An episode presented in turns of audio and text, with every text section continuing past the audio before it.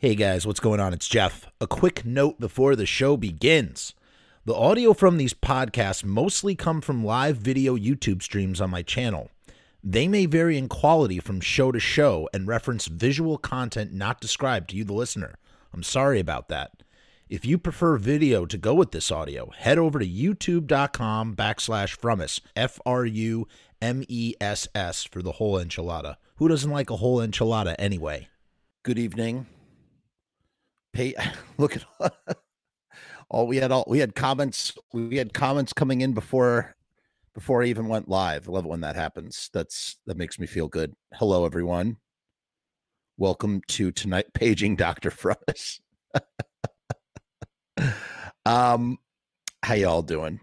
We are discussing Black Flag again tonight. Why so soon? Why the follow-up so soon? Because the last one went for 3.5 hours, and we covered a lot, but there was some more that I felt like I wasn't doing a good job with and wanted to sort of continue it in another part. I don't think we'll be doing a part 3. I want to again state that a lot of this stuff is hearsay. I am not an expert on, just to reiterate, not an expert on Black Flag. Wasn't there. I don't know all the details. We are just simply, taking a look at this stuff in the way that we do with all the Misfits stuff. We're approaching it from that sort of angle. I also want to say that I really have a lot of respect for Keith Morris, and I really think it's like a shame that people were kind of, I guess people were, at least according to him, that, he was kind of getting like a bad rap as someone who was trying to steal the bars and like the name and the bars from Greg Ginn. And that really, he explains it himself. So what we have for you is sort of the resolution of the stuff we started when we kind of finished with that last episode. The court threw out the injunction against Greg Ginn. And what was the injunction? Greg Ginn was trying to stop Flag from touring as Flag. And they were like, basically like, Greg Ginn and his lawyers were like, yo, there's going to be brand confusion. This hurts us. And the court was like, look, we don't see any of that as possible. And, if you look at in interviews with Keith Morris, if you look at interviews with Bill Stevenson and some other people, whoa, the Yeet is back, but he has a new name. What's up, Yeet? Evil flies a kite. I love it. Welcome back, Yeet. Good to see you. Happy New Year. Yeah, the judge threw out the case or rejected the injunction, and Flag was allowed to be Flag. Oh, that's what I was saying.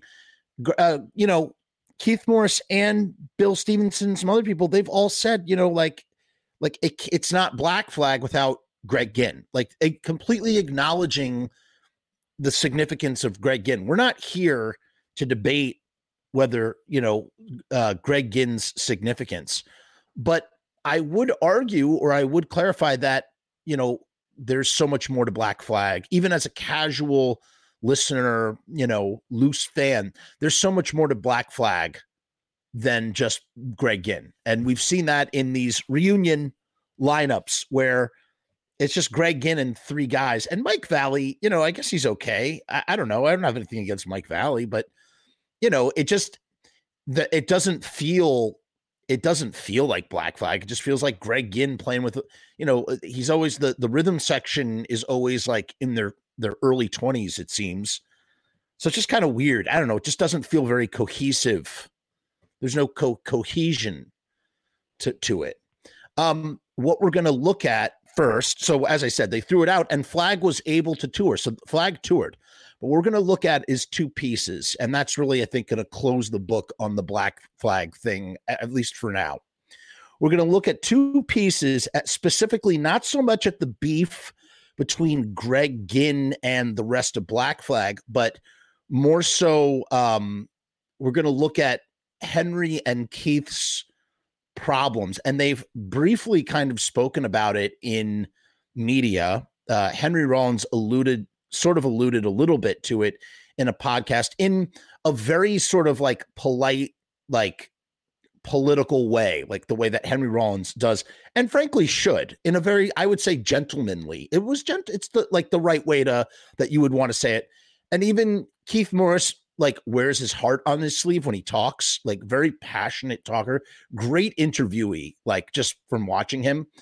And we're going to be taking a look at a podcast clip where he talks about this stuff specifically. And I would urge you to not only subscribe to the channel, which belongs to a gentleman by the name of Joseph Arthur.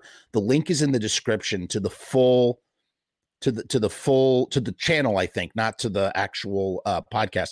Go subscribe and go listen to the full Keith Morris thing. But I have actually taken a small clip and sort of edited it. I cut it down for clarity and, took out some of the cursing because YouTube has just been like, so like on my back about the cursing stuff recently. So I kind of shortened it and edited it a little bit for clarity, but for the full thing, go check out his channel. Descriptions in the comments. Same thing with the Henry Rollins podcast. Did it with Rick Rubin. Great listen. You probably have listened to it already if you are a Black Flag Henry Rollins follower, but we're going to look at one specific section where Henry kind of, I think, really talks about, or at least sort of alludes to it. That's the best way to say it, alludes to the tension between him and the other guys and like where they are all at. So, as we know, Flag did go back out. I think they played some shows in 2019, but that was it. It's very sporadic. Like they're not, Flag has not tried. It's not like they have, jumped on every reunion circuit that they can. And part of that has to do with scheduling. They all are busy men with busy schedules, but it really does feel like it's about just the playing the songs for the glory of playing the songs and enjoying them. Joe here says he's a diehard Rollins fan. So am I. I love Henry Rollins. I do. And the stuff that Keith Morris kind of says about him is, I don't know. I mean, I guess I see both sides. That's the best way to put it. And that's not me trying to be in the middle, I guess weighing in as a YouTube commentator, which is something that Keith mentions in the little clip. He's all like, every, guy who knows every little thing about Black Flag, not me personally. I mean, just in general, weighing in on and judging this situation that he did not want. He did not want the situation to be public, but it became public. But he talks about that. And I'm sorry, Yeet, I'm going to stay on topic. I'm not into Rollins' band. I like his spoken word, but we're going to try and keep it on topic. We don't want this to go for another 3.5 hours because it will, because it's me, you guys. I'll just deviate in 2 seconds. So first, let's take a look at this. This is the first piece we are going to look at. I have 3 pieces here. I really prepped for this show. Like I said, it felt the last show, despite being as long as it was, still felt incomplete to me. And I just wanted to, whoa, why did that happen?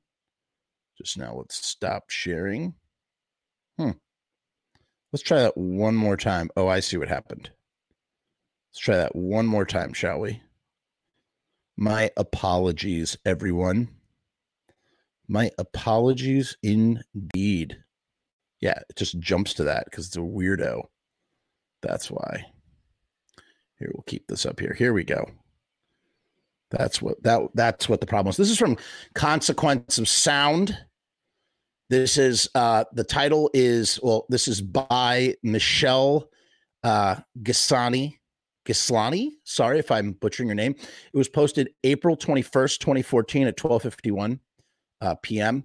Black Flag and Flag settle lawsuit. Greg Ginn to retain all rights. This is super important, you guys. Super duper important for what we're about to look into. Last August, Black Flag co-founder Greg Ginn filed a lawsuit against former bandmates Keith Morris, Dez Cadena, Chuck Dukowski, and Bill Stevenson, who had reunited under the Flag banner. Ginn claimed that he and his label, SST Records, exclusively owned the rights to the Black Flag name, logo, and recordings.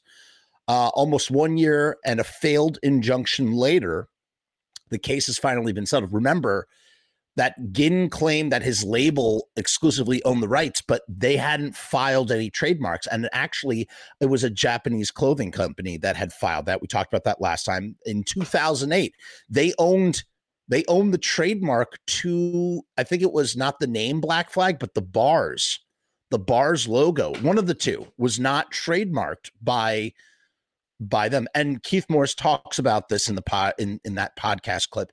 And you know, I am going to, well, I'll get there in a second. But yeah, so almost 1 year and a failed injunction later, the case has finally been settled. Ginn will legally retain those aforementioned rights. Thus, Flag can no longer use the Black Flag logo. Black Flag logo. What did I say? Black Flag logo? Black Flag logo. That's funny. But here's what's funny.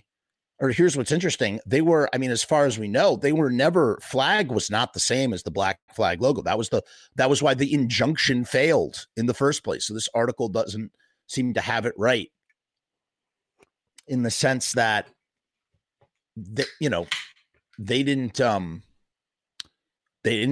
weren't using that logo. A press release via Pitchfork notes that Ginn and SST will hold onto ownership of all the recordings of Black Flag and all rights in the Black Flag name and logo. So Ginn has everything. He is in control of everything. The settlement also addresses Ginn's previously filed injunction against Morris and Henry Rollins, who were accused of trademark infringement by lying to the trademark office on registrations and using his own label's record covers to feign as though they had been continuing to use the Black Flag since 1979. According to the press statement, both Morris and Rollins have conveyed any rights they had in that trademark to Greg Ginn and SST Records. So Ginn, since 2014, has been in complete control of all Black Flagdom, but it's a little bit more complicated than that. So we have to now sort of rewind a second. But before we even do that, let's now take a look at this. So let's take a look at what Henry Rollins has to say about his bandmates at this point in time currently. Like where is Henry at? And he's talking, this is him in conversation with Rick Rubin, producer Rick Rubin. We all know who he is. He does this podcast. This is The Broken Record. And it's actually a really great podcast. I would recommend everybody check it out. Really cool stuff. And we're going to take a look at a clip from that. And I put the link to the full thing in the description for anybody who wants to check it out. Okay. So we're just going to listen to a clip real quick. I'm not going to talk for this because it's very short. And I put the time, it's right at the timestamp. So it should just start up. Okay. We're going to hear Henry Rollins now. We can't afford what it would really cost. And so we would do everything at night, like tons of overdubs, and finish the record at night. And Unicorn probably made plenty off us. He's talking about Black Flag sneaking into Unicorn's recording studio late at night to get basically steal studio time from Unicorn, which is, I think, since gone belly up. So he's like finally like revealed this little detail. So that's what he's talking about. He's talking about recording the damaged record. It's a great interview. You should listen to the whole thing. But we made that record by using it at night, and who knows if they knew or even cared. But we did that. But we made the record very quickly because of all the demoing and the years of playing those songs on stage. Some of the songs were new, like TV Party was super new, but the rest of them were like, a couple of years old. So like it wasn't like anyone had a question about them. You've been playing 100 times. By 83, we're playing the songs that wouldn't be released until 84. In fact, My War, Slip It In. I mean, he's basically just overviewing the ending of Black Flag, which is cool because we get to hear from his first person POV about how Black Flag broke up. And then it goes into the part about his relationship with Black Flag members. Sorry. All those, we demoed those in 82. Wow. That's how quick Greg and Chuck were writing them. So we're still doing the Damage set, but we're playing the rock stuff. And so we started playing those songs in late 82, September 82 into 83. And the audiences are just like sitting there flipping us off. Just like, nope, what is this? And by 84, it's all 7-minute sludgy, slow songs. And the audience was of two minds, either like, man, this has never been better. Like, this is the most intense. Or I hate you guys, and I paid my $5.50 to come here and abuse the singer. And it only became more either with us or against us, because every album was different. By 86, this shows the audiences were pretty angry because they didn't like the new songs. And a lot of them they hadn't heard. And they wanted the old ones, and they took it out on us. Like, things would hit the stage, equipment would get abused, the PA would get abused, the players would get abused, the singer would get abused. And so by the end of that, the last tour, it was...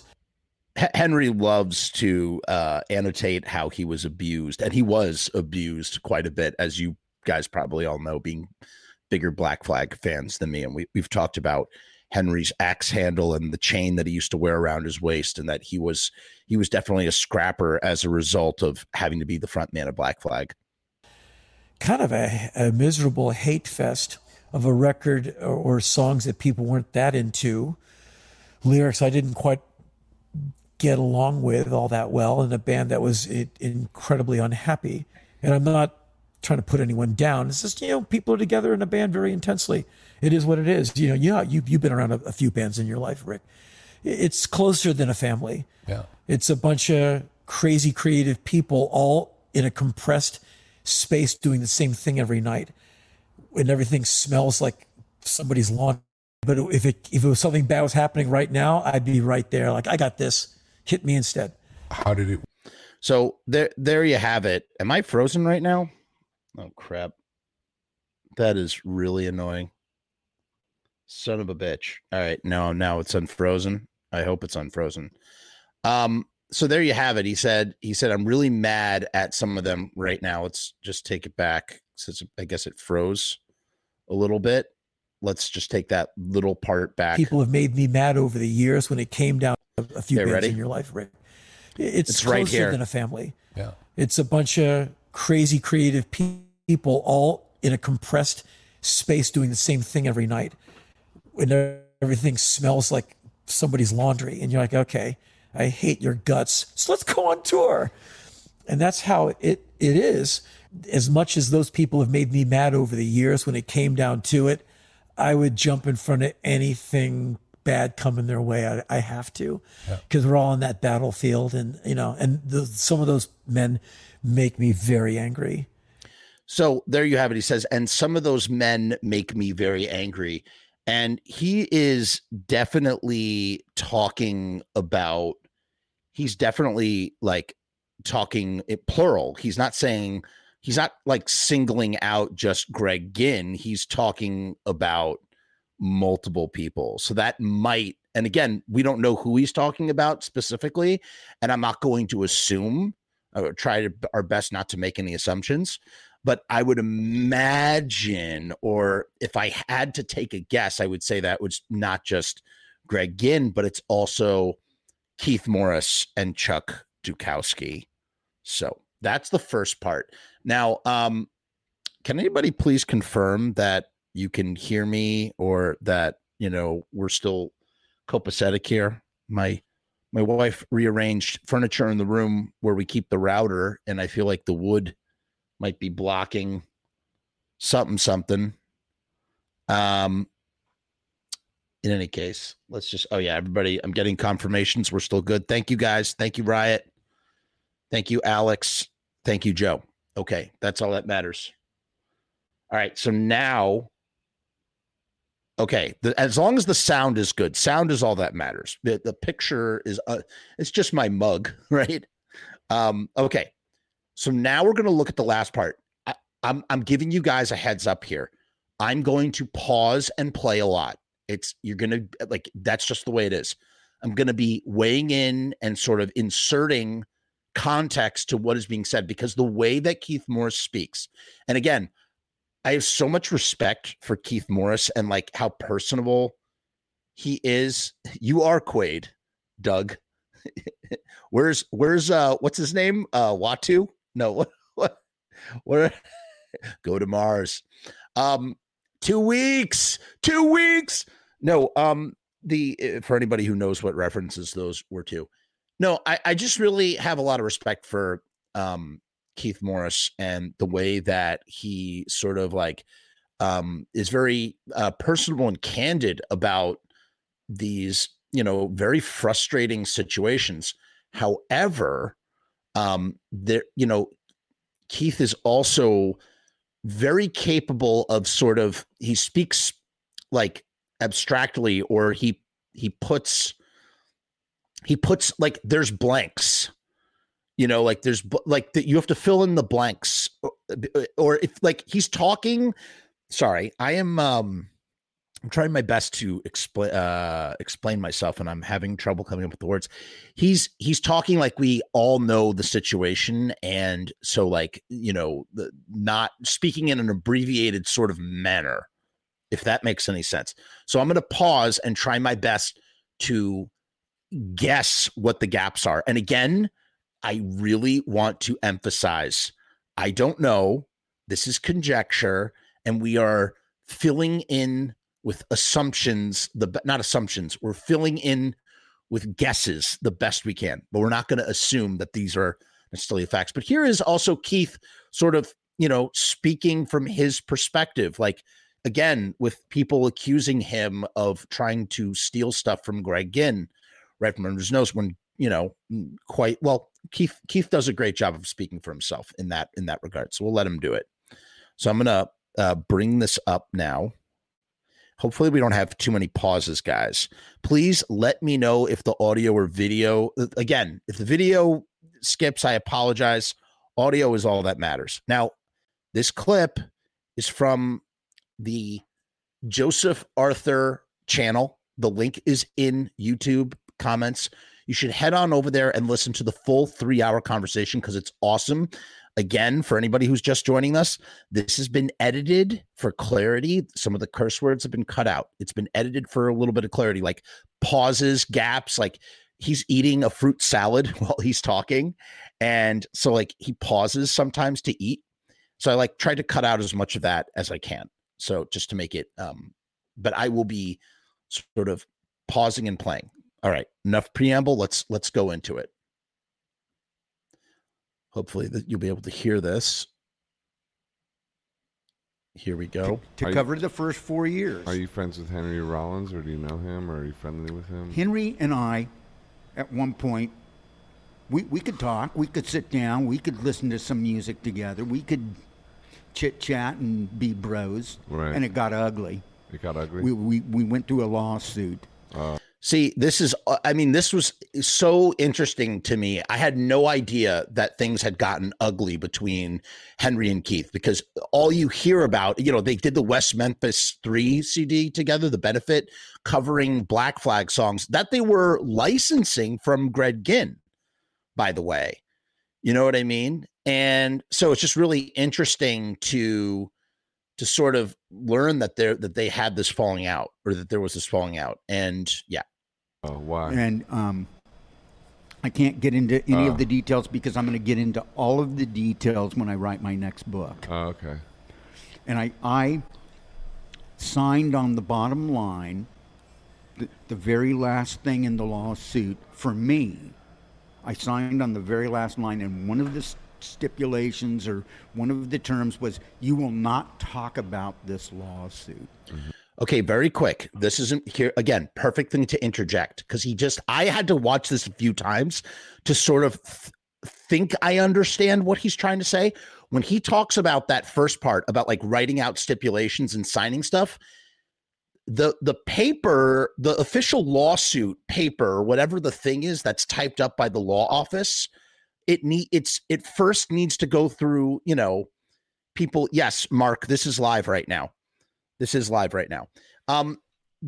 It first needs to go through a round of, you know, revisions and additions by the people bringing the suit. So for instance, let's say that they're writing something up, right? Like they're typing something up, or they're typing up the terms and they're like, oh, actually add this in or take this out. It's like editing what they want to officially serve. I think, I don't know. I'm guessing that's what Keith is first referring to here. And one of the stipulations was that this lawsuit not be talked about, as Keith just said. And so moving on. So that's what he's referring to. He's referring to the drafting of the papers. And whoever wrote that up can go themselves. If it was one of the guys in that law firm, they can. The reason I'm angry is I gave up lyrics. I gave up. So he's saying, so somebody possibly in the law office for who was writing that stuff up, I guess leaked it, or it got out somehow.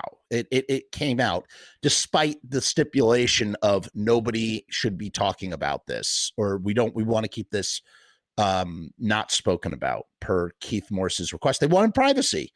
And yes, Lobo Blanco, right. It like a confidentiality clause within the suit.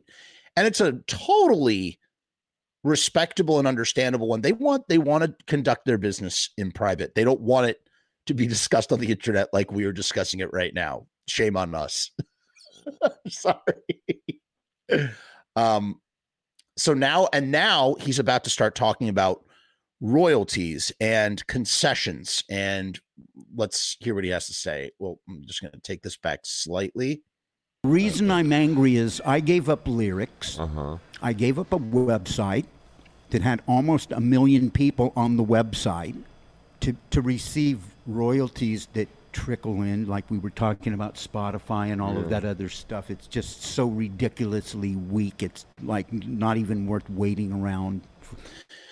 So he says, I gave up lyrics and I gave up a website. Is the way, okay, so again, for someone who's more versed in Black Flag than me, I don't know. So I guess Keith Morris had his own Black Flag website that was getting a serious amount of web traffic, as he claims, I guess via knowing the analytics or whatever. It was, you know, over 1 million people were visiting his site. And when he says gave up lyrics, he wrote lyrics to Black Flag songs, which means, you know, he is, you know, considered a co-writer, right? He'd be considered a co-writer in exchange for royalties. And, you know, when they're talking about Spotify, a lot of artists are so fed up with, you know, Spotify and the royalty situation. It is a terrible situation for some people, you know, again, depending on, you know, how many people have their hands in the cookie jar there. I mean, and if you're fully in control of your facilities, you could be making a nice chunk of change. If you were an independent band that's in control of your own publishing and you have a following and you're getting a couple million streams per year on Spotify, you will make a couple $1,000. There is a little, it's not a lot of money, but it's a little chunk of change. You know, it is sad. Lark, it is sad. Mr. Black, Mr. Red, Mr. Lark. We're just going to call you Mr. Bark. That's what we're going to call you. Mr. Bark, it is sad, dude. What's up, Chad? Yeah, I mean, he probably should not have signed it. Definitely shouldn't have signed it. But yes, Keith Morris is paused at the moment. We're just sort of pausing and playing as we go. You know, it's a bummer, dude. It is a bummer. But he's talking about getting merch royalties or lack thereof, and how it's just not even worth his time. For that check for $95 or $150. He's saying a check for $95 or $150, but I'll tell you, that's, you know, that is groceries, man. Like, you can't deny Keith. That's That's a bag of groceries at Whole Foods, maybe, I don't know, or Trader Joe's or whatever. You could probably eat pretty good at Trader Joe's. Around for that check for $95 or $150. Mm-hmm. I signed up, when I signed that signature at the very bottom of that suit, or the finalization of the suit.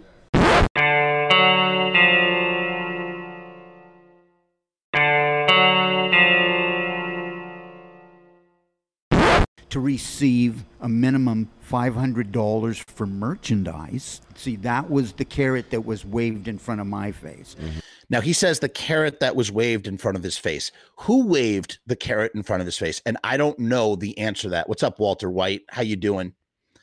Who waved the carrot? I agree. He is a true talent. Who waved the carrot in front of his face? Did Henry Rollins wave that carrot in front of his face? I don't know. That's what I'm curious to know. Who was the waver of the carrot? But that was what he was sort of hoping for in the long run, that he would have stable, predictable sort of royalty revenue, passive revenue coming, because that's ultimately what, not just the dream, but what you want as an artist. If you're an artist, then you have some sort of content, or whether it's or art or whatever you want to call it, whatever that thing that you have, you want it to be earning for you passively. And that's, and collecting income without you having to actively do anything. And so that is really the value of the carrot that Keith Morris is talking about. I mean, that, especially when you didn't receive it for, many, many, many, many years. Chad says removing your name off of stuff removes any leverage. No matter what they promise, they'll do. That is true. Sounds like a part of the suit. Give up the website and clicks and gain $500 merch money. Now, some might say, well, $1 million in clicks, a million people traffic and clicks or whatever. Is, yeah, right. And a minimum of $500 versus $75 or $150. Yeah, sounds pretty good. And again, we see this, we've seen this recently in a bunch of musicians who are actively just either liquidating their publishing or signing it away for the next 25 years. Bruce Springsteen, Bob Dylan, these guys are cashing out. And the logic is, they're so old at this point. Bob Dylan is, pushing 80, if not 80 already, and Bruce Springsteen's probably in his early 70s. These guys are old, and they only have a finite amount of years. And no matter what they're bringing in yearly, you're getting an advance. You're getting an advance off of. It's essentially it's all future royalties that you might receive after your death, if you don't get them now. So it kind of makes a lot of sense. And theoretically, if you're putting your catalog in the right hands, then it's not such a bad thing. Chad says, even $1,000 a month isn't worth removing your name, in my opinion, off of Black Flag, anything. I don't know, man. I think it depends. I think it totally depends. Right sales made McCartney a billionaire. Well, it was a lot more than that. I mean, he owns publishing catalogs. Who sold to Sony? Bob Dylan did, or Bruce Springsteen? One of them. That was a really smart play. And they're going to be the arbiters of the catalog and ensure that there are releases to come for many, many years. I mean, Bob Dylan's vaults are probably, they run so deep. I mean, there'll be releases forever and ever and ever. Okay, Lobo is saying that McCartney sold to Sony his catalog and made him $1 billion. I didn't hear anything about that.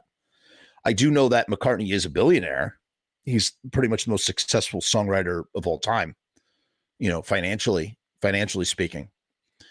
In any case, Keith, Keith is turned on to the idea of like surrender this stuff and I'm going to get, royalties, like proper steady royalties. You give up the lyrics, you give up the website, and we'll pay you merch royalties that equate to there are bootleggers on eBay that are making more than $500 every 3 or 4 months on Black Flag bootleg merch. Mm-hmm. At the halfway point of this wonderful lawsuit, he talks about it a little bit later, but like he went through the trouble with his other band, the CJs. I have to use the word CJ because I got in trouble with YouTube. He got into trouble. I mean, he had to fight tooth and nail to get all these bootlegs of his stuff taken down. The t-shirt bootleggers have, gotten out of control in the age of the internet. I mean, there's so many third-party places where you can get all sorts of really cool looking stuff, but it's not, that revenue does not go to the band.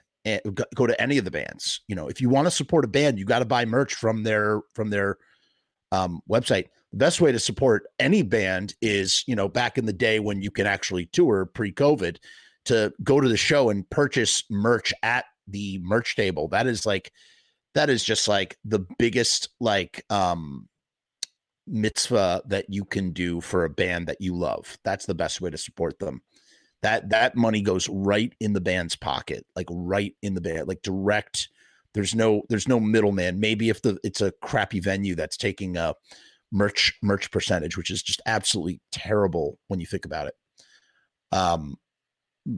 But yeah.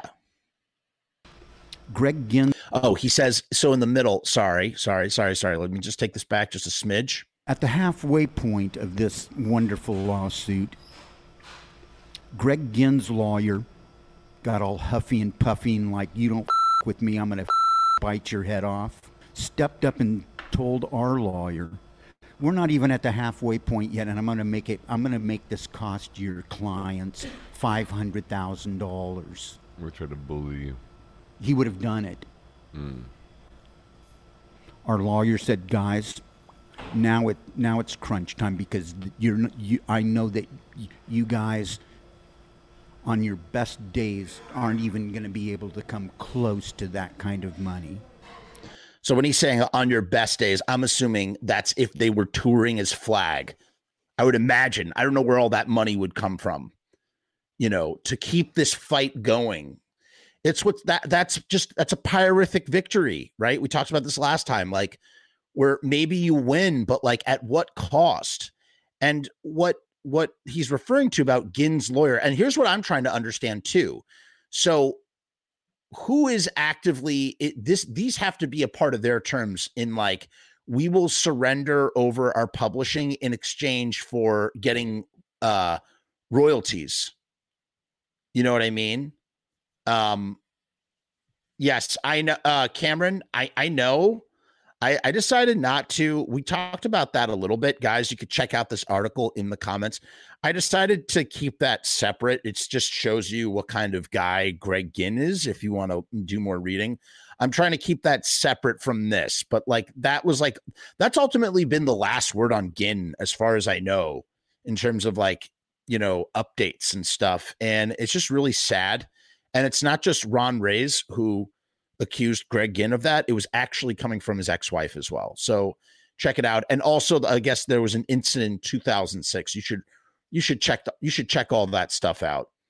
But yeah, I appreciate it, Cameron. We're going to keep that separate from this. We're keeping the focus on specifically Black Flag related that stuff. So what I'm trying to know is, I guess Ginn, on Ginn's side, for whatever reason, this is a detail that's being left out to us clearly, but for whatever reason, Ginn's lawyer says, we'll tie you up in court and cost you tons of money. And this is a tactic. This is the ultimate reality about copyright, about anything in the realm of the law. It does not matter whether you are right or wrong. This is so sad, but this is true. It does not matter whether you're right or wrong in a situation.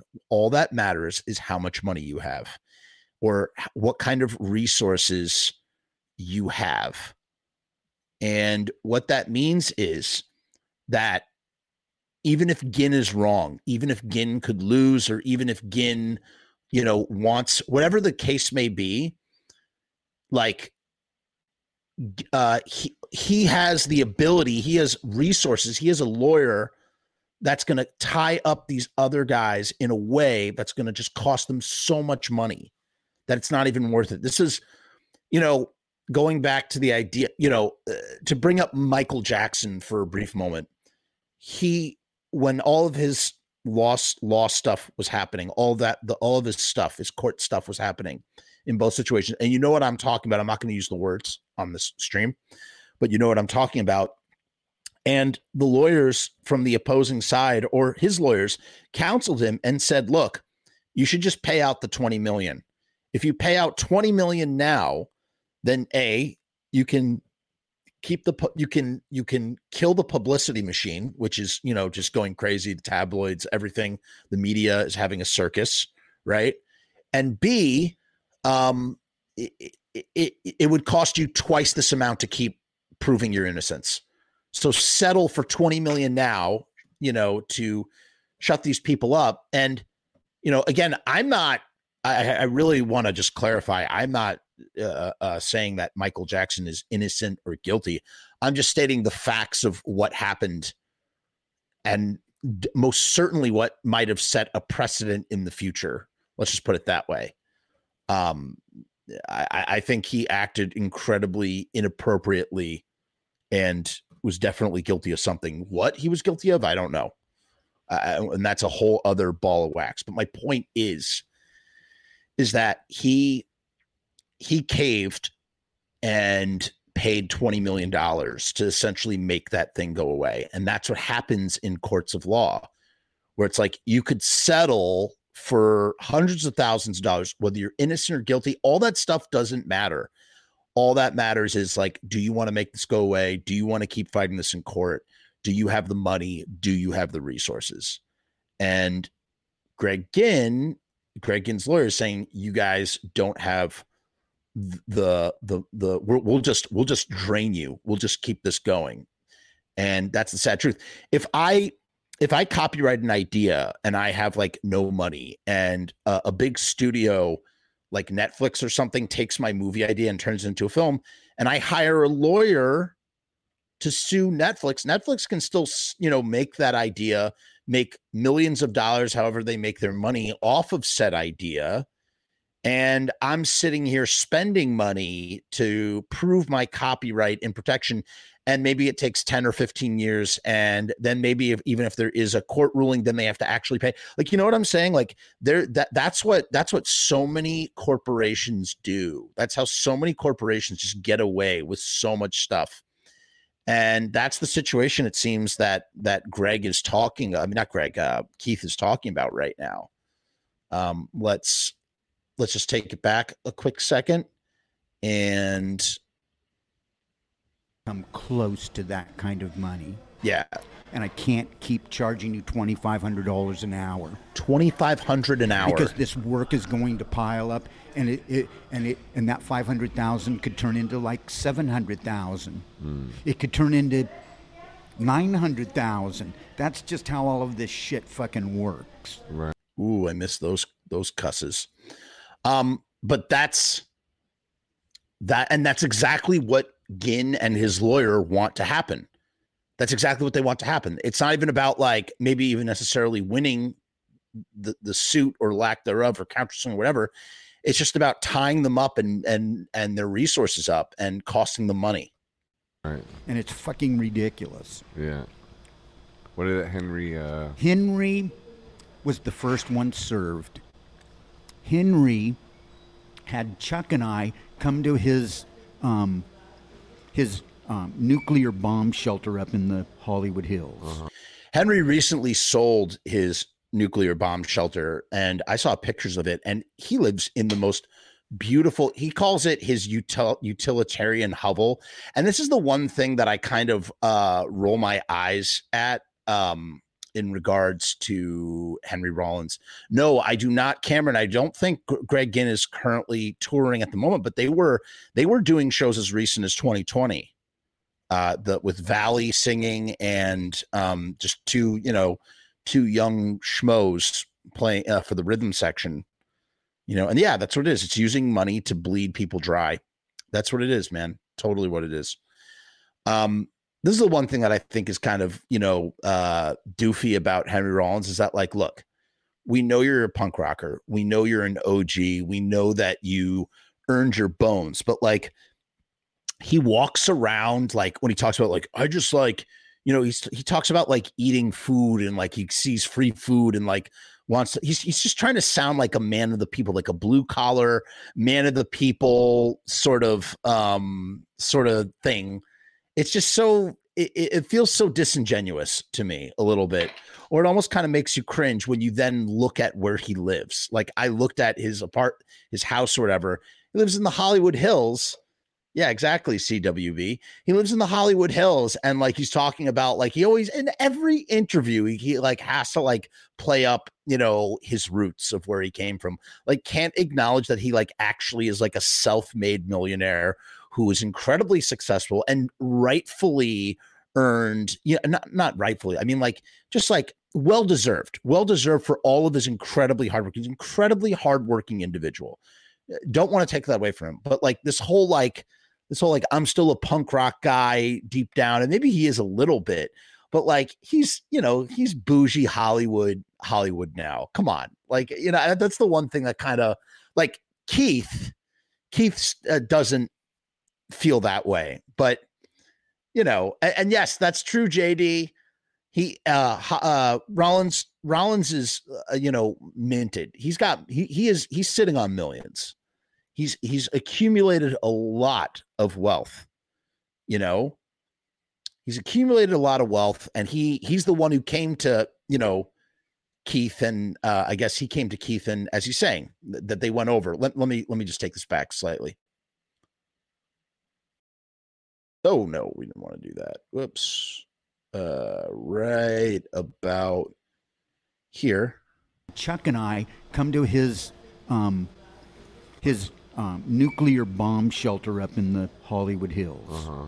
And we had a conversation where he suggested we go to Spot, we get all of the tapes back.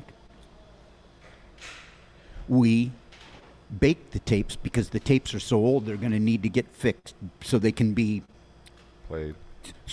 played one more time, because that's what happens when you bake the tape. You got like one more spin. That is so cool, by the way, and we've talked about that in the realm of the Misfits, dude.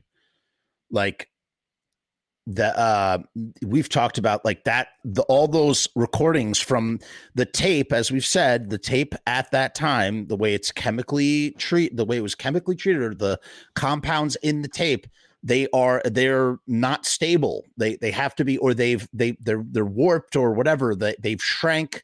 I think maybe they shrank, or it has to do with moisture or something. They have to heat the tapes so that it could be spun one more time. They run them through the playhead, and then that's it. You either get it or you don't. So it's like kind of like a nail biting sort of situation a little bit. Keith is still wearing the same hat from 1995. Well, it's not like Henry dresses all fancy and whatever. Henry just is also very utilitarian in his image. He just wears black shirts and black slacks, or like gray shirts. All of his money goes to his very expensive record listening habit, so he said Keith will hang out with you at shows. Henry disappears. Yeah, I could imagine that. Henry Rollins writes, releases books, tours, probably invests in things as well. Can't hate or shoot him down because he's on it with his money. No, Sunset, I just want to clarify. That's not what I'm saying at all. I'm saying kudos, and I love Henry. Big fan. Listen to all of his stuff. Listen to all his spoken word. I've seen him do the spoken word thing twice. Got to meet him once after a show. Really nice, awesome guy. Love his podcast. Love everything he's done. Not so much of a fan of his music, but like all of his spoken word and all of his stories. He's an incredible storyteller, truly. What what I roll my eyes at is like this sort of perceived, like I don't know where my next job is, or like, you know, free food, I don't want to starve, like this sort of like, it's just kind of, I don't know. It feels kind of like baloney to me. It's just kind of like, just wanting to sort of be like, hey, I'm still one of the blue collar punk kids, you know, from which I came, you know, that kind of thing. I don't know, but it just feels a little disingenuous when, as Mike says, Keith will hang out with you at shows and Henry will disappear. Although who knows? Like, yeah, I'm sure Henry, you know, will take pictures with some people. I met him after a show. That was 2008 though. So who knows now? Crazy White Boy says, yes, he does. I talked to Keith for a while at a Circle Jerks show. Oh, said it. Damn it. Last month here in Beemore. Damn it. I was trying not to say that word. All right. We'll see what happens. Henry's been wearing the same clothes since day one. Yeah. Yeah. Oh my God. We have to do Mike Love versus Brian Wilson. That's going to be a big one. Oh, that's a big show. Big show. In any case, let's keep going through this. We're gonna remix and remaster these songs and bring them up to date because our fans deserve this. Mm-hmm. And it's like, okay, this is great. I can go along with that. We're gonna reach out to Spot. We're gonna get all of these tapes, and what we're gonna do is we're gonna make all of the records gatefold records, whether they were gatefold records or not, because everybody that played a role in that particular recording is going to step up, and they're going to, if they write a paragraph, if they write War and Peace or what have you, mm-hmm. we're going to make this appealing, because a record nowadays, a brand new record is like $50. You know. You got to make it worth everybody's time. So there'll be. So it's interesting that Henry, Chuck, and Keith, They want to round up. He's basically explaining the whole story. They want to round up all the masters. They want to talk to Spot. Spot, I guess, is in control of the masters and stuff. They're trying to sort of circumvent Ginn a little bit in that sense, or at least that's their idea. Maybe within the suit in terms of doing the terms. I don't know why they're meeting. That's what we don't understand. That's the context that we're lacking here. Is that in relation to the terms of the lawsuit that they're drafting up, the countersuit, the settlement? Like, I don't know why they're meeting to discuss what they would do in that regard. Maybe that's them thinking we're going to be able to work with Greg once we settle down and get their sort of, you know, terms figured out, that sort of thing. And then the other part of it is this,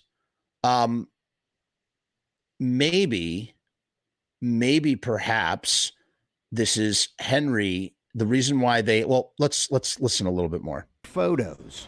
There'll be all of these anecdotes and all of these stories and paragraphs here. And it was like we were recording and the bartender came and knocked on the front door and said, you guys are playing too loud. You're making it too loud downstairs. And my patrons, all of the bartenders and everybody's complaining. And you're making all of this noise, and just ridiculous stuff like that.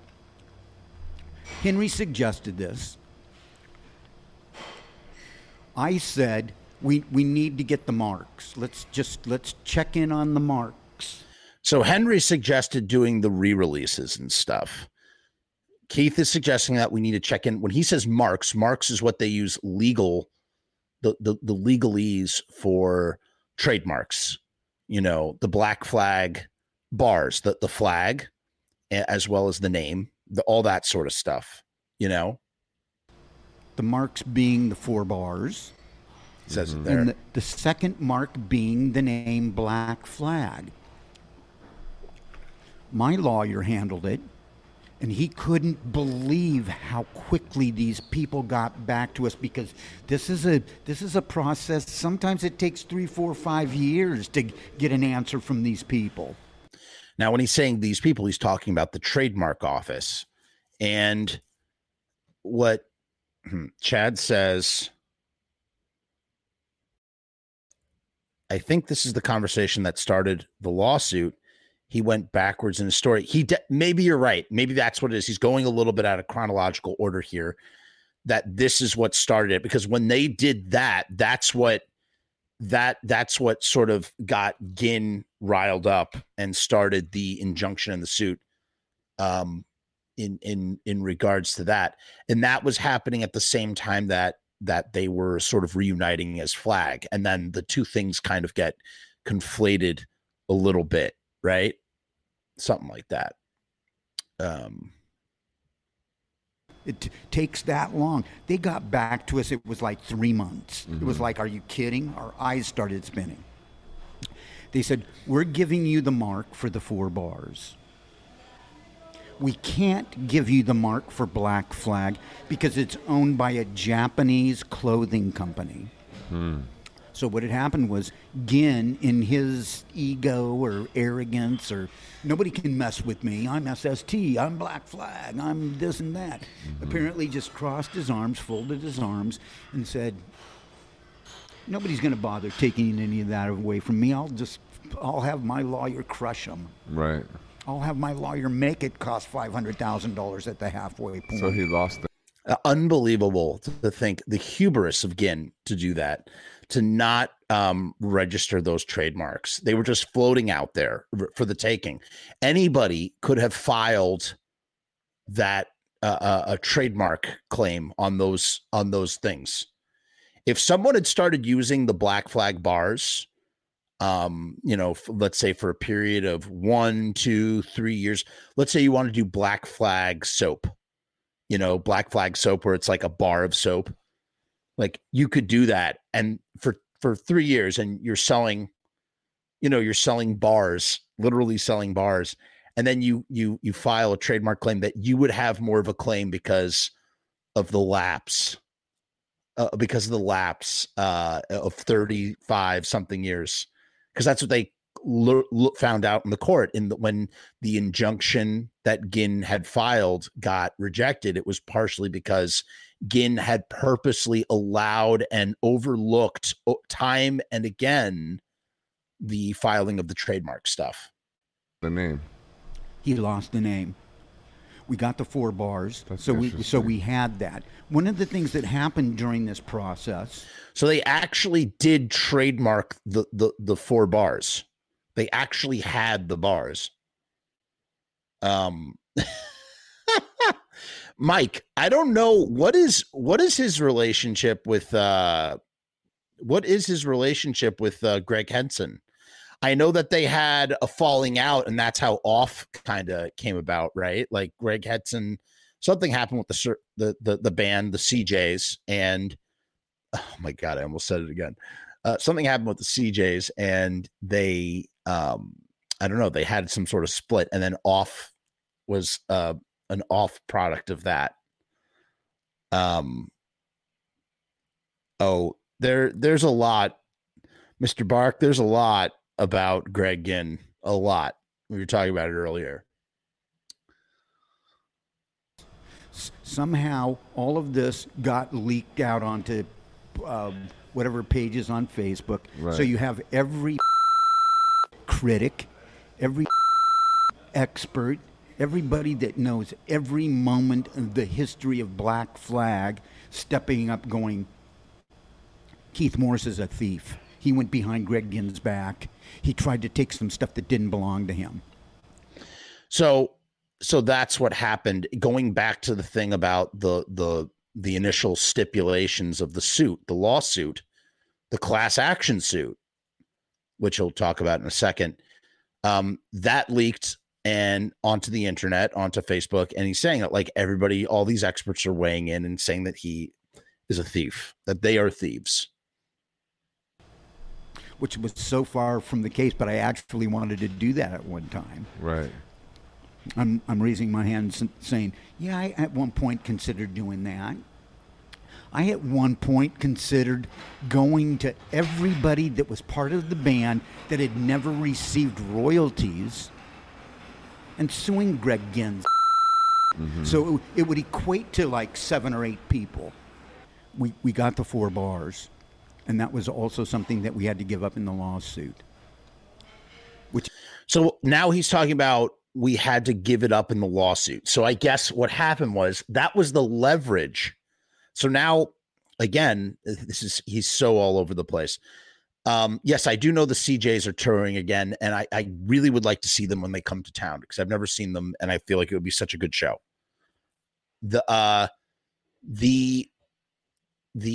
So now they have some leverage over Ginn and his lawyer, I guess, or at least one of the things that to set right. It's like, here, we'll give you the bars, we'll give you the lyrics, we'll give you all this stuff in exchange for royalties. That's what I'm assuming was ultimately supposed to take place. And then Ginn's lawyer did the whole, you know, we're going to hold you up in court thing, which is going to come back to the whole point of why we're talking about this, Keith versus Henry. Which is not a big deal. Although people, there's certain iconic rock logos. Yeah, the Stones. You know, like the Metallica, yeah. You know, the Stones with the lips and the tongue. Yeah. Black Flag. DKs. Huh? 4 bars are recognizable. Absolutely, yeah. What do they stand for? Black flags. It's a waving flag. This guy did not know. See, we went to Raymond Pettibon, who not only came up with the name, but came up with the 4 bars. Because I'm really good friends with Raymond. I said, Raymond, we're going after this stuff. Do you want to partake? Do you want to be a part of this? And he's he will say how much he loves his older brother, but he will also say how his older brother just ripped him off and used him and f***ed him over. And Raymond said, you have my blessings because you guys, all of you guys deserve that. That belongs to you just as much as it does to him. Mm-hmm. So Keith essentially is saying the guy who created the bars, the guy who came up with the name Black Flag, he gave, you know, Greg Ginn's brother, He's ultimately giving the blessing. The guy who probably owns, maybe not the name, but owns that logo more than anybody else. He's the one that gives, you know, gives the you know, sort of owns.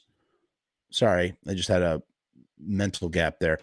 He's the one who created it. He, if anybody could give a chain of title of ownership, it would be Raymond Pettibon.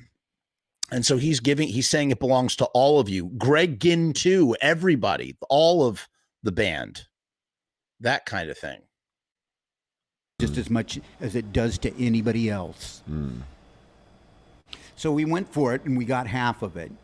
And like I said, he says, we went for it and we got half of it, meaning we didn't get the Black Flag name because it was registered to the Japanese company. As we said, we did get the bars.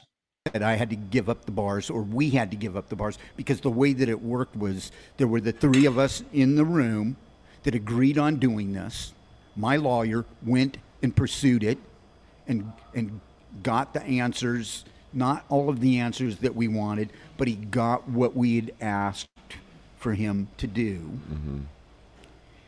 And the idea was the 3 of us made this decision. It wasn't just one guy. So he's saying the 3 of us went, hold on, let's take it back for a second, because he says like a bunch of things. Trying to understand this exactly. Answers that we wanted, but he got what we had asked. Let's take it back a little bit. As it does to him, mm-hmm. just as much as it does to anybody else. Mm. So we went for it and we got half of it. And like I said, I had to give up the bars, or we had to give up. We had to give up the bars, meaning that, you know, in order to get what they want, I'm about to sneeze. Excuse me. Here it comes again. The bars, because the way that it worked was there were the 3 of us in the room that agreed on doing this. My lawyer went and pursued it and got the answers, not all of the answers that we wanted, but he got what we had asked for him to do. Mm-hmm. And the idea was the 3 of us made this decision. It wasn't just one guy trying to swoop and, you know, not even telling everybody else. And mind you, the three people who are making the decision, Henry Rollins, arguably, you know, probably the biggest face of Black Flag, whether, you know, again, Ginn may be the mastermind, as we've talked about, and Chuck Dukowski is the heart of Black Flag, but Henry Rollins is the face of Black Flag, right?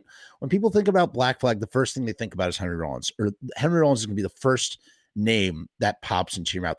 So it's like you have Keith, a founding member, you have the heart of Black Flag, and you have the face of Black Flag, all coming to this decision, and not just for themselves, but on behalf of everybody in order to, you know, sort of attack the situation. Intention was to just do this rather than going around and getting everybody's permission, you know, and spending another year and a half, 2 years, like, well, Ron, what do you think? You want to be a part of this? Or, you know, Kira, you want to be a part of this? You know, because I talked with Kira about. I can understand that. I can also understand that as well, because at the end of the day, it always comes, you know, what the more people you have in the decision-making process, the harder it is to make the decisions. If three people are sort of speaking for the rest and sort of act as, you know, the leadership spearheading a situation, things are going to move faster. And in the realm of lawsuits, you know, that stuff moves at beyond a snail's pace, the snails of a snail's pace, right? It just moves so slowly. So I get it. I get that. Being part of a class action suit, when the numbers are so big, there's so much money involved, it becomes a class action suit. Yeah. Where you're actually in Washington, D.C. You're not at the court in Santa Monica. You're not downtown L.A. You are going in front of, like, the circuitry in Washington, D.C. Once we told everybody what we'd done, everybody was fine with it. You know, everybody was good with it. So in these lawsuits, it's always Greg Ginn and SST Studios versus the Black Flag Company, and the Black Flag Company, or whatever it is, I think it's the Black Flag Company, and the company, or the Black Flag Partnership, and the Black Flag Partnership represents all of Black Flag. I think Greg Ginn too. That's the funniest part, because Ginn would be a part of this partnership if they had won, that sort of thing. And so the partner, they it's not just the three of them, they are representing a partnership. And that's what you see on these lawsuits when you actually look at the court papers. We read from some of those in the previous episode. It was like more power to you, you know, and I'd let everybody know that Raymond said that it was okay for us to do this. So we got it, we lost it. And in the lawsuit, we got it and we lost it. We got it, meaning we got the bars. We lost it, meaning we lost the bars. I guess that's what he's saying. I'm supposed to be receiving merch royalties, and I've not seen a merch royalty check. So part of the deal was merch royalties, I guess, even with what happened, because I'm going to take a guess as to what happened based on what Keith says. It's coming up in a minute, and maybe you guys will make better sense of this than me, but we'll see. At one point, the opposing lawyer was like, I said, you know, you're selling these T-shirts, but it's a drop in the ocean as to what's going on Amazon and what's going on eBay. Now, when he says that, and he's about to talk about what he did with the CJs. But when he says that, is he also trying to say to them, like, look, you guys need to be going after the bootleggers for the Black Flag stuff too? Like, is that what he means when he says that? And I explained that I took it upon myself to remove circled bootleggers, going through all of that rigmarole. I feel like, did I imagine or did I see you and Henry Rollins share the stage in recent years? Here we go. No. I imagined it. No. Okay. Okay. Here it is. This is the big. Sorry. I'm sorry. I talked over it. I should have just been quiet. But here's the big part. Ready? Age in recent years. No. I imagined it. No. And the final outcome of everything that happened with Henry was that he couldn't run fast enough. He could not. It's like, hey guys, let's do this. All for one and one for all. And when the buyout. Okay, so pause right there. First of all, I see, yeah, JD, the look on his face. He's so hurt. He clearly, it looks from his face right now, he looks so betrayed and hurt by what happened with Henry. That's what it seems like as he's talking about all for one and one for all. He mentions the buyout. What does the buyout constitute? I'll tell you what I think after he finishes talking. Here we go. Ready? The buyout, the royalty buyout for him appeared. He couldn't take that and run with it fast enough. So at some point there's a buyout. What does that mean? What does that mean? And what does it mean in terms of situation? I don't fully know, but here's what I think. I think because he's telling this story all out of like order. Remember when he said earlier about how Ginn's lawyer said, we'll tie you up for the next, we'll tie you up for a long time and it's going to cost you $500,000 or $900,000 or whatever it might be. I have a feeling that the offer on the table when he's talking about the buyout is, let us buy out your royalties or we will tie you up in court forever. And Henry Rollins, seeing that it was going to cost him even more money or that it already cost him so much money, or just not wanting to deal with Greg Ginn, or not wanting to deal with Keith and Chuck over some unknown situation that we don't know, because clearly there's a lot of detail being left out of this. Like, actually, I think Keith is doing a pretty good job of like sort of giving us a little hint. But there's clearly details being left out here. But there's some element that is making Henry Rollins be like, I want to get the F out of here. And going from a place of all for one, one for all in the partnership, the Black Flag partnership, and having this idea of doing reissues and all this stuff that we can do with Black Flag, to suddenly wanting to just get out of there super fast. And it's probably dealing with Greg Ginn and his lawyers, and maybe not, maybe not being simpatico with Keith and Chuck in the way that he thought he would be. JD says, I feel like there was some backstabbing. I'm sure that's how Keith Morris takes it. Once again, I see both sides of it. I understand why Keith Morris would feel so upset. I would be upset too if I was in his shoes. He's definitely not as wealthy as Henry Rollins is. Like, Henry Rollins can afford to walk away. For Keith and Chuck, this might be a much bigger payday for those guys in that kind of way. And so I think it's really sad. I mean, it's pretty, pretty sad. And he's saying that he could not take that buyout fast enough. So it sounds like maybe Ginn, I'm guessing, don't know. Maybe Ginn and his lawyer, or Ginn's lawyer, said, okay, here's the deal. We're going to tie you up forever, or you're going to take this buyout and you're going to liquidate us. Because ultimately, what was the first thing that we read when we started this journey? The very first thing was Ginn is in control. Ginn is in control of everything, which means that Ginn, he's in control of the recordings. I'm assuming that includes publishing too, which means that people bought out. Does that mean that Keith begrudgingly bought out as well? I mean, Keith might have taken the buyout too. After Henry left, maybe Chuck and Keith followed suit because they had no other choice in that kind of way. But that's his big issue with Henry. And in the process leading up to that, he had torn into Chuck and I. He'd sent out a couple of just totally unnecessary emails. But I feel So he couldn't take that and run with it.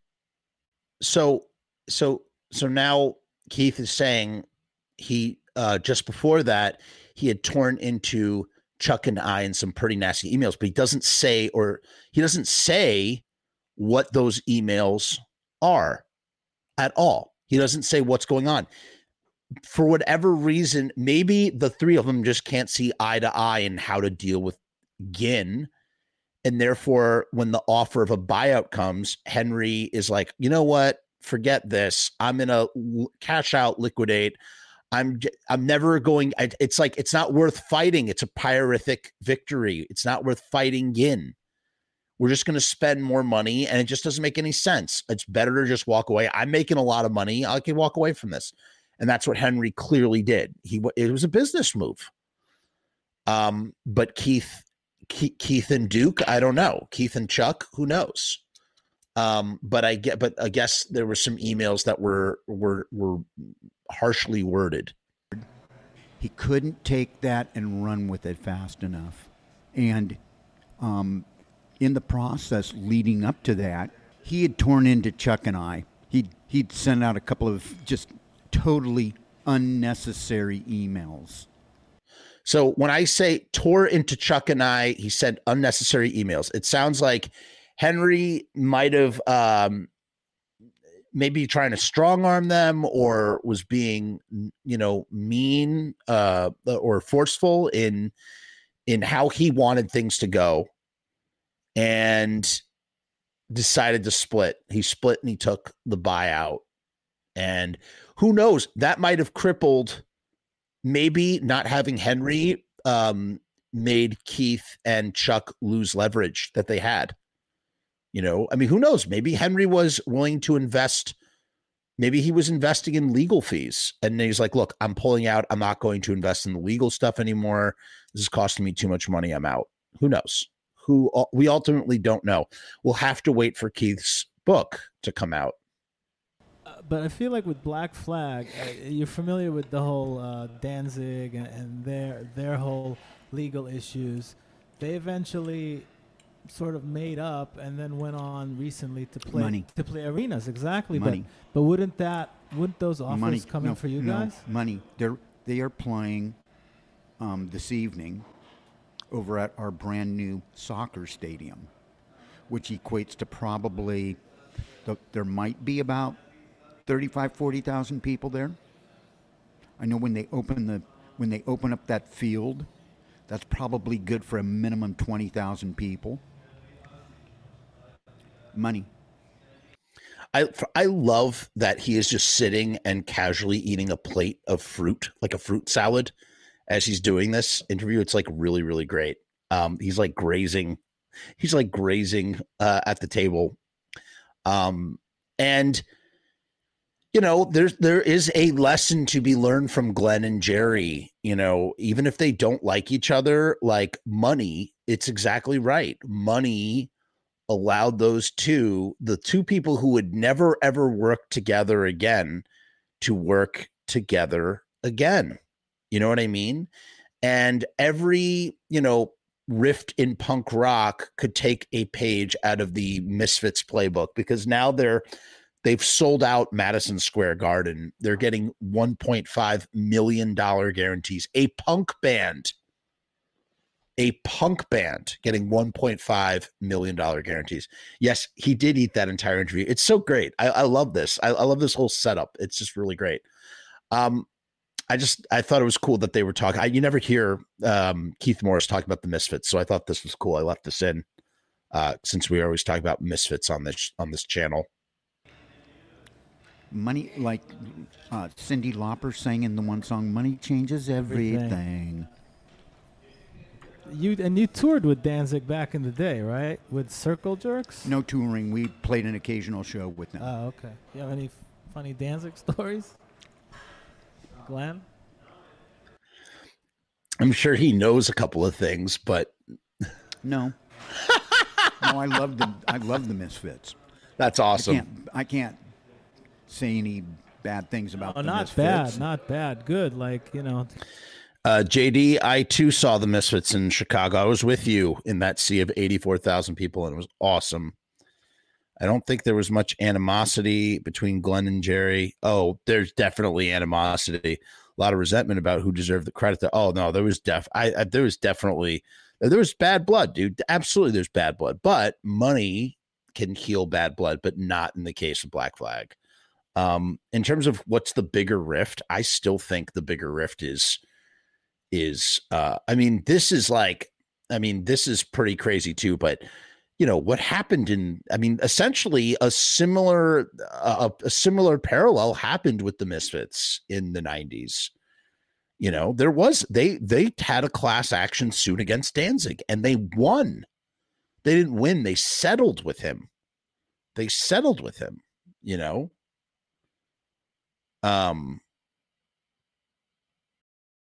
what's up, Amy? Oh, what's up, Amy? But I think more famous is Glenn and Jerry. I totally agree, JD. We all need some Sam Hain reissues. Those are that would be just super, super awesome. He's an interesting character. They were horrible live. Just brutally horrible live. But it was about the show. It was about all of just the big ball of energy and what it was. Awesome. Oh, you got Repo Man right here. Never heard him talk about the Misfits before. That was so cool. So that's it, you guys. That is the no. Years. Are you friends with Henry Rollins, or do you know him, or are you friendly? So I mean that's where we leave off in the story. And until Keith's book comes out, if he ever gets around to writing that second book, that's probably the only way we're going to hear about the full rigmarole. That's the only way, because Henry Rollins is never going to discuss it, and Chuck Dukowski is never going to discuss it, and Bill Stevenson, these guys wouldn't talk about stuff. But Keith is the type of guy, he's like personable enough in that kind of way where, like, you know, he talks about it, and he doesn't talk about it. You know what's cool about that whole clip that we just watched? He doesn't talk about this stuff like in a malicious kind of way. It's all so matter of fact. He lays it out. Yes, he's very disorganized in how he tells it, and he like leaves out details, and we have to kind of guess certain things. But he's just really good. He's really good at he was really good at sort of breaking that down. I am dying to know, though. And by the way, is it your first time ever joining us on this channel? If so, please subscribe.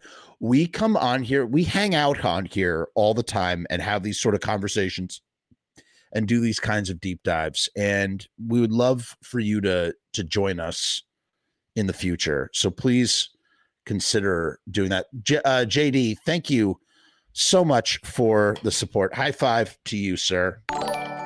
Dude, awesome. I really appreciate the support. I really, really do. I'm glad you enjoyed the stream. I think Glenn got tired of lawyers and court stuff, and Jerry could keep paying a lawyer to wear Glenn down. Well, one thing is for certain, I am going to be covering that stuff, I've decided. But here is the deal. I am going to be doing that. That will probably be a Patreon YouTube membership thing only, for a bunch of reasons. But I plan to do a whole deep dive. That's a topic that we've yet to discuss. I have the papers, and it will definitely be interesting to sort of dive in. Yeah. I have not read Keith's book. I definitely should read it, and I will. I plan to check it out. I've read, we were talking about this last stream, Spray Paint the Walls. That's where I get all my Black Flag knowledge from.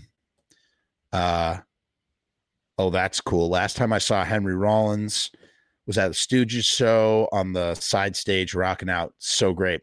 I'm fortunate enough to have seen the Stooges twice.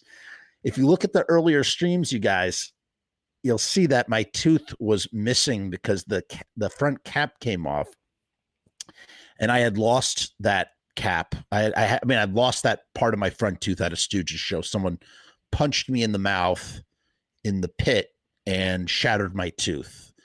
And this was when I was 18 years old, seeing the Stooges, and it was just the best souvenir ever. Great, great souvenir. But listen, please consider subscribing to this channel. We have more beefs. We'll have to do the Beach Boys in the future, right? We got more shows this week. Keep your eyes peeled. Stay tuned. You know, I almost forgot to tell you guys the thing that I think was probably the weirdest part about tonight's show is the stickiness. Everything was just sticky, really, really sticky. And you know what else is sticky? Stickers. And you know where we get our stickers here at Riot from his channel? We get them from riotstickers.com. This channel is powered by riotstickers.com.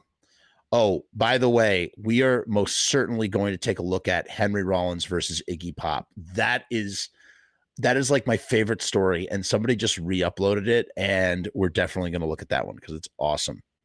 But in any case, riotstickers.com. If you have a band, if you have an artistic project, whatever you need stickers for, you should purchase your stickers at riotstickers.com because we're running a special promotion. Normally it's $59, but as you can see right here, you can get 50 3x3 stickers for 50% off. That's $29.50 at riotstickers.com with the 50% off code from us. So you go to the link in the description and click on that link, and it'll bring you to this very specific promotional page on riotstickers.com. And what you'll do is you'll put in the promo code from us, which is the name of my last name, this right here, FRUMESS, right? You put that in, you're going to get 50% off, $29.50. Riot Stickers. I've done business with Riot Stickers many, many years ago. Really, really loved working with them. I know a lot of people that have worked with them over the years. Personable, independent business. You need riotstickers.com for all your sticker needs. So check it out. We're going to play a quick little 60-second video.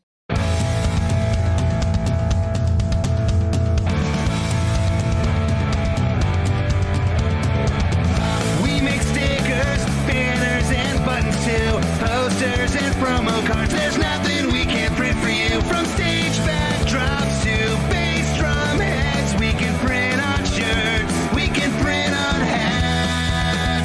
can print on pants, cheap prices and high quality, quick turnaround times and free shipping. We also offer free artwork support, great customer service, and so much more.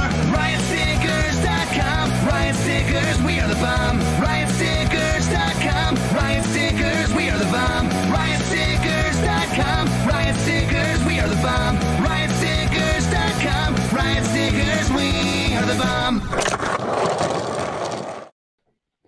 Oh, okay. That about wraps it up. Oh, yeah. Corporate Rock Sucks. The Rise and Fall of SST Records hardcover. Okay. April 12th, 2022. That's cool. Pit Injury Show would be awesome. Yes, it would be. I have another one. I got pretty beat up at CBGB's seeing the Bad Brains. That hurt. That hurt a lot. It would be so awesome. Amy says it would be so awesome if Glenn put Sam Hain on Spotify and Apple Music. I agree. I definitely agree. Let's see if we have any other comments here to mention. We did not really pay much attention to the comments in tonight's stream. Yes.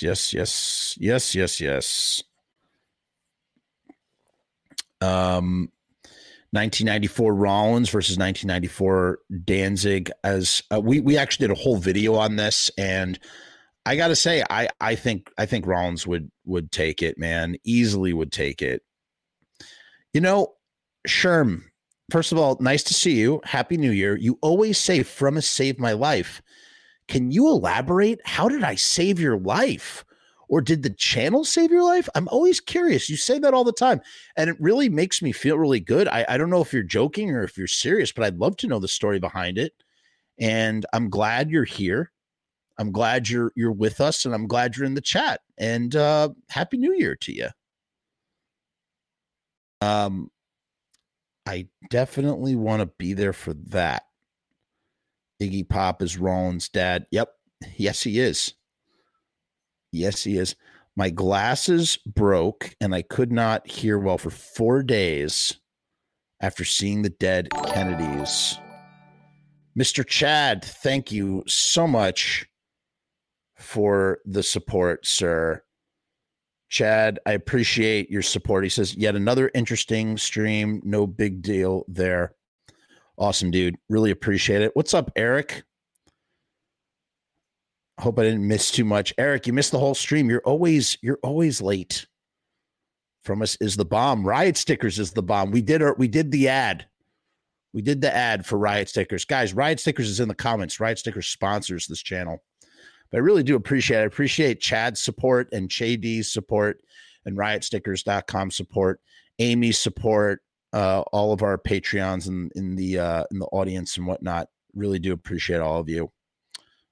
Sorry, I need to highlight that again. Let's see if we have any other interesting, noteworthy comments up here in the stream. Again, I apologize for ignoring. Michael says, I saw Keith and Henry on the Memphis 3 tour around 2003 or 2004. That's where Keith hung out and Henry vanished. Keith opened then. Henry came out. You know, I mean, I wouldn't, listen, I think that's awesome that Keith hangs out, but I wouldn't like totally begrudge Henry for not like hanging out, you know. I think there's a lot of factors that might go into why he might be more antisocial. So I can't totally, you know, say that. Do I follow Rollins on Twitter? I think so. Whoa. Oh, my God. We got some more support from riotstickers.com. Guys, I mean, we just did it, but we should do it again. If you need stickers, you go to riotstickers.com. We got the promo code right here. I'm not going to play the video again because we already played it, but you go here. Look, from us right there. Look at this guy. Look at how he supports us. We appreciate it. We really do feel, we really, really cannot say enough nice things about riotstickers.com. Yeah, well, this is how I make my living, by the way. This is my job. I know that sounds ridiculous, but it's like true. Like this is how I currently make money right now at this moment in time. Get tested. I don't know what you mean. I wanted to ask you, have I ever interviewed Bob Aleka? I have not. That's a guy who I definitely want to get a hold of. And you know what's funny? I just was talking to Steve Zing tonight on the phone about the music video that we're doing. And I wanted to ask him if he knew anything about where Bob Aleka is these days. And I just, every time I talk to him, I always forget to. I definitely will. I definitely want to get him on the show. I did email back and forth a little bit with Mark Kennedy, founder of Misfits Central, for those of you who are familiar. So hopefully we'll get Mark on the show in the future. And you should, dude. If you're a sticker junkie, you definitely should, man. I'm telling you, they have, you know, you could do die cut stickers too for $34.50. You get 50 die cut stickers. What's a die cut sticker? It's like where it's like a sticker in like a shape. Great stuff. Check it out. Link is in the description here. Not a fan of Rollins or the Misfits, dude. Misfits are really great, and you know I totally understand and respect, you know, your choice or whatever. I mean, that's your personal taste. But I don't know what it is that you're not into about the Misfits. You should definitely give them another chance because they are great. And, you know, check out some of that early Danzig stuff too. You saw the Misfits in 1981. That's awesome. Wow. Tell us about that, Alex. Let's hear it. Alexander Lawrence saw the Misfits in 1981. So that would have been Doyle and Googie in the band. Where did you see them and who else was on the bill? And what did you not? We're not a fan of the loud abrasive sound. Maybe What's up, Hugh Dillon? How you doing? You saw them at the Cuckoo's Nest in 81. Wow. So, Alex, you've probably seen so many cool bands. You've probably seen TSOL at the Cuckoo's Nest, maybe. Some Christian Death. Black Flag, I'm assuming. CJ's, all that stuff. Cool. That is cool. I am jealous. I wish Danzig can have social media like Twitter or Facebook. You should check out this. If you want, like, the closest thing to like Danzig sanctioned stuff is the Seventh House, which is run by our buddy Devilman. And he has like he's kind of like the official fan club for Glenn. So check out the Seventh House. That's like the closest thing for that, I would say. I went to high school with China White and TSOL. Wait, so you went to high school with like Jack and Mike and Ron and Todd? Did they all go to the same high school? That is really, really cool. Wow. So you probably, were you around like when like Vicious Circle was around, like messing stuff up? Mark Kennedy. Oh, I've seen the Misfits so many times, even with Danzig live. But out of my favorite Misfits shows was the first one, and Jerry and Dez Cadena did like 6 Black Flag songs in a row. It was insane. So you saw Misfits with Danzig, but like recently, not like the original OG. Mark Kennedy and I exchanged emails and chatted with Misfits. Isn't it amazing how Mark Kennedy? He is like he's like a legend in his own right, just for being like, you know, I don't know, like. He kind of like he kind of like laid the groundwork for all us other fiends in so many ways. That's cool though. I'm glad you've seen the Misfits with Danzig. I feel like that's important. Okay, so you went to high school with Mike Roach. That's really cool. Check out Devilman on Promise. Oh yeah, we did a show with Devilman. Yes, we did. It was a fun show. Really, really fun show. I mean, I clipped up that episode. So there's like a lot of little clips coming out. Check out the Jerry Montano show too. Lots of fun stuff, like, you know, Danzig and Rick James doing a song. Yes, you heard correct. Glenn Danzig and Rick James talking about doing a song together. And then Rick James died in 2004. Could you imagine? I got some other cool shows possibly coming in the future. We're going to be having Jonathan Grimm, who also was like, he worked for the Misfits from like 94 to 2008. So and he was also a big collector of the original Misfits stuff too. Had one of the biggest collections ever. His story is like incredible as well. And he was also friends with Mark Kennedy. That's how Mark Kennedy, when all that information comes from Tank's, Jonathan Grimm's collection, that sort of thing. I really don't want this stream to end because I really have so much fun talking to you guys, and we should really do another stream where it's just like casual general conversation.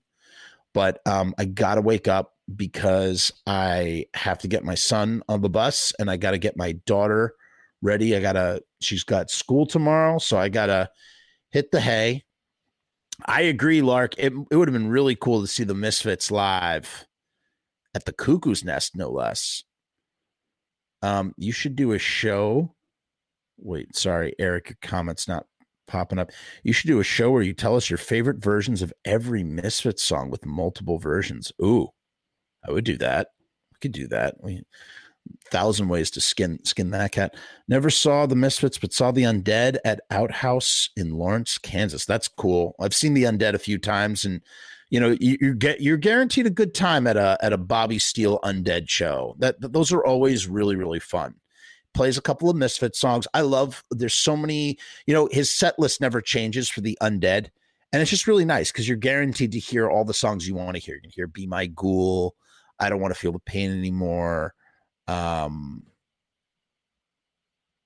Invisible Man, 1984, all those, When the Evening Comes. Seeing the Misfits at the Aftershocks Festival. That's awesome. That's the most recent one.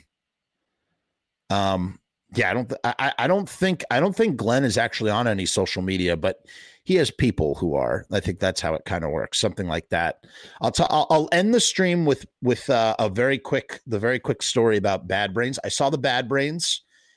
I think it was 2006. It's funny. I also saw TSOL at CBGB's as well. I saw the Bad Brains at CBGB's 2006. I think it was February 2006. Maybe it was a hardcore matinee type package show. And I absolutely got the crap kicked out of me in the mosh pit. It was so brutal. I got, like, people punched me in the stomach. I did stage dive and I fell to the ground and I fell on my back. And for those of you who have been to CBGB's, been inside CBGB's, you might remember that, like, Hilly, he would take like giant slabs of sheet metal and just bolt it into the floor. There was just like sheet metal bolted to the floor, you know, a floor that had seen so much and had sort of, you know, so much wear and tear. And, you know, I wasn't wearing a shirt. I was just wearing some camo pants, probably weighed 125 pounds, 130 pounds, soaking wet. Back when I had the metabolism of a hummingbird, and heavy smoker, you know, that whole trip. And yeah, I fell backwards. I split open both of my elbows on that, like, sheet metal, that bolted down sheet metal. And it was a great time. Had a really, really great time. And the energy in that show was awesome. It wasn't with HR. It was with John Joseph from the Cro-Mags was singing. At that point in time, HR was not the HR that from the 80s. Like, no, you got to time travel to see, like, the real Bad Brains. But what was nice was I eventually would see the Bad Brains with HR a year later on a boat. And if you look in that Bad Brains documentary, Band in DC, I'm in it. You see me getting on the boat. You see a really skinny version of me with long hair getting on the boat, because we saw Bad Brains around the harbor, around whatchamacallit. And we circled around the East River and the Hudson and, you know, that kind of thing. And the Bad Brains played on a boat. And I have to say, I liked, you know, the John Joseph version better, because he was doing the HR act. You know what I mean? He was doing the HR act that he had grown up on in the 80s, that he had seen a million times. He used to roadie for the Bad Brains. So he was just doing that sort of ferocious thing. So it was so much more of a taste of HR than the HR who just stands in place and doesn't really do anything, which is how HR is today, because he just sort of stopped all that stuff and doesn't sing the songs the way he used to. So that's my Bad Brains story, I guess. And the guy, you saw the Bad Brains without HR, the guy was doing head flips. He was not John Joseph. I'm going to guess that was Israel Joseph. There's this other guy named Israel, and he was kind of like he filled in for HR. Let me ask you a question. This must have been the 90s, right? Early 90s, Angus? That had to be, if that was the case. So, yeah, that's it, guys. I think that's it for today. We'll see you again real soon. Like always, we never stop. We never stop on this channel. Oh, yeah, here we go. Angus agrees, or Angus confirms. Oh, wait. No. We lost it. I just want to highlight that comment. Yes, correct. It was in the 90s. I knew it. Hang out with Jack Brewer of Saccharine Trust last week. That's cool. Joseph Israel. He was great, but he was no HR. Yeah, I would agree, man. I'm sure he would tell you that too. He's a big disciple of HR as well. So is John Joseph. All right, guys. As always, we have a wonderful way of saying goodbye on the channel. We say piece and hair grease. Check out the Patreon. What is the Patreon, you ask? Well, let me tell you a little bit about it. Hey guys, what's going on? It's Jeff. So I've decided to make a Patreon. What is Patreon? I don't know how to define a Patreon. Let me look it up. Patreon is a membership platform that makes it very easy for creators to get paid for the things that they're already creating. I want to do it full-time. I want this to be my full-time job. In my efforts to make that happen, I've set up this platform. Is it going to work? Is it going to be successful? I don't know, but I would rather try and crash and burn than not try at all. The goal is to create enough passive revenue so that I can continue to do this full-time, uninterrupted. Why? Because I love to do this. I love creating content. I love making videos. I love shooting films. I love doing podcasts. In case you couldn't tell, I love to talk and I never shut the fuck up. So right now, I've kept the Patreon incredibly simple. There's 2 tiers, and that may change in the future. The Murdergram is a simple way to extend support for all of the hours and hours of free content on the channel for nothing more than $1. 38 cents goes to Patreon. What's $1.38, eh? It's less than a cup of coffee, but it's a great way that you can show support for very little effort. When you divide that $1.38 by the hours and hours and hours of time spent listening to this endless drivel of content, the dollar cost average works out. Next up is the YouTube casualty for $6.66.